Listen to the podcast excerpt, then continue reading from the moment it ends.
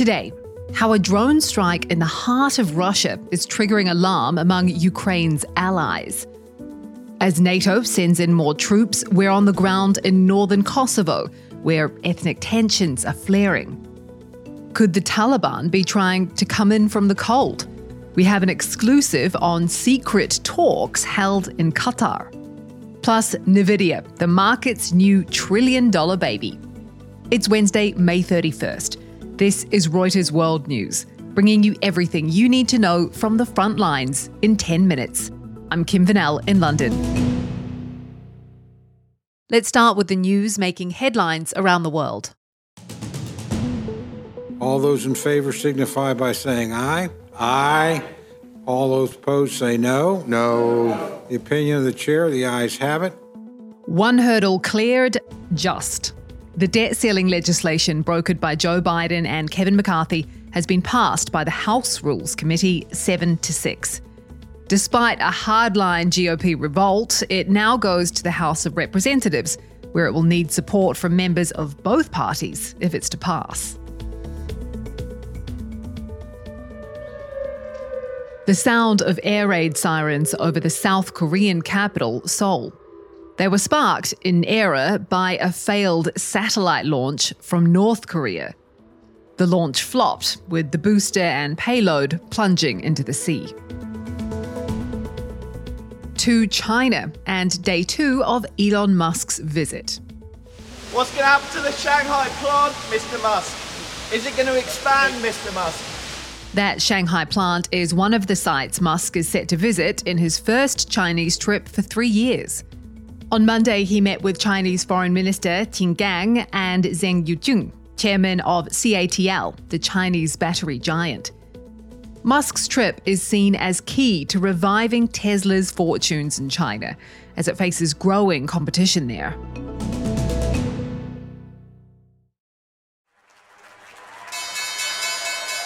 It's time for the latest on markets, and one company is lighting up the board. Carmel, tell us about Nvidia. Right, Nvidia became the first chipmaker to hit a $1 trillion valuation this week. It's basically riding the AI wave. Its chips are powering this new era of computing. So its stock value has tripled in less than 8 months. Wow. What other companies then could win like this in the AI space? Yeah, there's definitely, as you can imagine, there's a huge buzz around AI, and we've seen other shares arise, like another chipmaker, ADM. It's up about 100% so far this year. But like any buzzy sector, we have to be a little bit cautious, right? I mean, regulators are only beginning to get to grips with this new technology. So there could be, some speed bumps ahead, but definitely it feels like a new era. So what does this mean for the dominance of the traditional media and tech companies? So you're talking about the FANGs there, like the Facebooks, the Netflix, the Googles, the Amazons. I mean, who knows, right? They've had a 13-year bull run, and it's very rare that the market leaders of one era dominate the next. But even within that grouping, there are differences. Google is definitely benefiting from the buzz around AI. So we'll just have to see how it goes.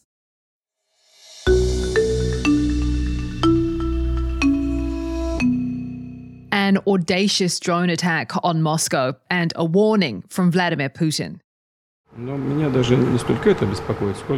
He called it a terrorist attack and an attempt to provoke Russia. The 8 Ukrainian drones were shot down or diverted, but reverberations are still being felt around the world. Ukraine's allies and watchdogs like the International Atomic Energy Agency now contemplate a dangerous shift in the territory of the war. Guy Falconbridge is our Russia bureau chief. Guy, isn't a drone attack on Moscow a serious escalation? So for Russia, which is the world's biggest nuclear power, attacking its capital city is seen from Moscow as a significant escalation. Although the Kremlin did today try to sort of not play down, but to react calmly to what is in essence an attack on the heart of Russia. And Russia is adamant that Ukraine is behind the attack? Ukraine denied it, but they said that they were enjoying watching it and that there would be more attacks to come.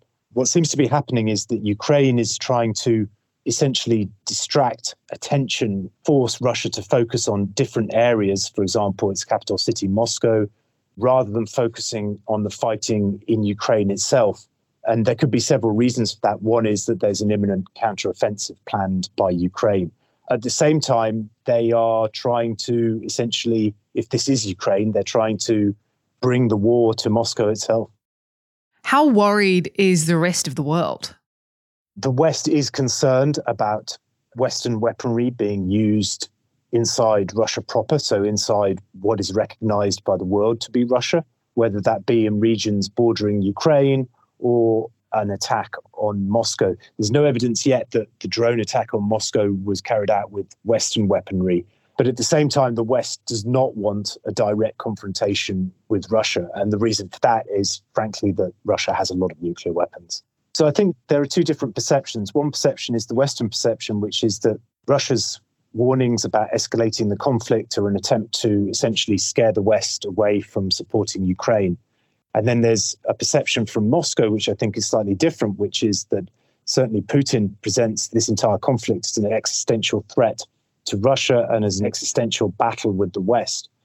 And if you walk down his alley in a way, then if this is an existential battle with the West, then the West should probably be quite worried about an escalation.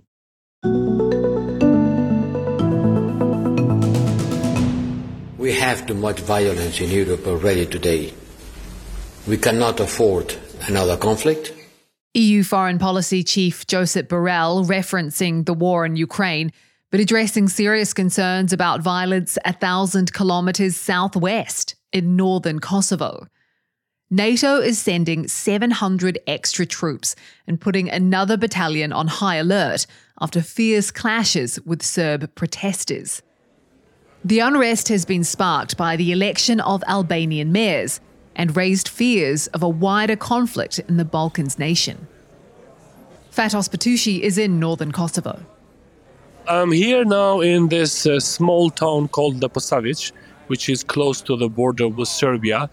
So in front of me there is municipality building, and inside is an Albanian mayor, but they want him out. And the whole building is surrounded by NATO troops, and NATO has different nations. Here it happens to be Italians and American troops. In the past 24 hours, 48 hours, it was quite difficult. There were a lot of tension in three municipalities in the north of Kosovo. The worst ones was in the municipality of Zvechan, which is around 30-35 kilometers from where I'm standing. As you can see from my voice, I've faced a lot of tear gas yesterday and a little bit changed my voice, that tear gas. Lucky there was no tear gas today. Situation looks, as NATO puts, like it's calm, but remains very, very tense. Fatos Petushi reporting for Reuters from northern Kosovo.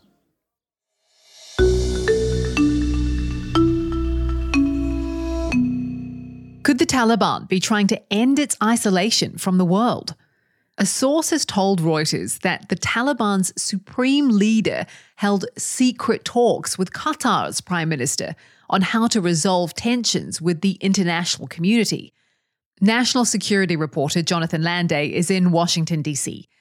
Jonathan, the White House is declining to comment on these talks. How much do they know about them? Well, my source tells me that in addition to being briefed by Qatar on the talks, the Biden administration is coordinating on all of the issues discussed by Qatar Prime Minister Mohammed bin Abdul Rahman Al-Thani and Haibatullah Akhundzada, the paramount Taliban leader. And those issues include furthering a dialogue between the international community and the Taliban. What could these talks mean for the recognition of the Taliban by the US and other countries? That's yet to be seen.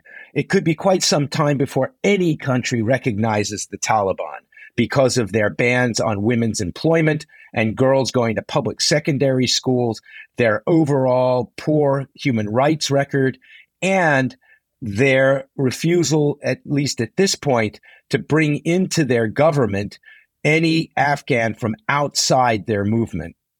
So what do we know about the Taliban chief and what he wants from the world?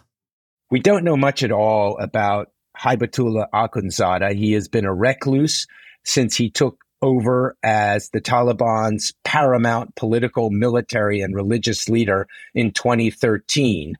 He rarely meets with members of his own government and has been seen to be uncompromising, at least up to this point, on his edicts, including those bans on women's employment and on girls going to secondary public schools.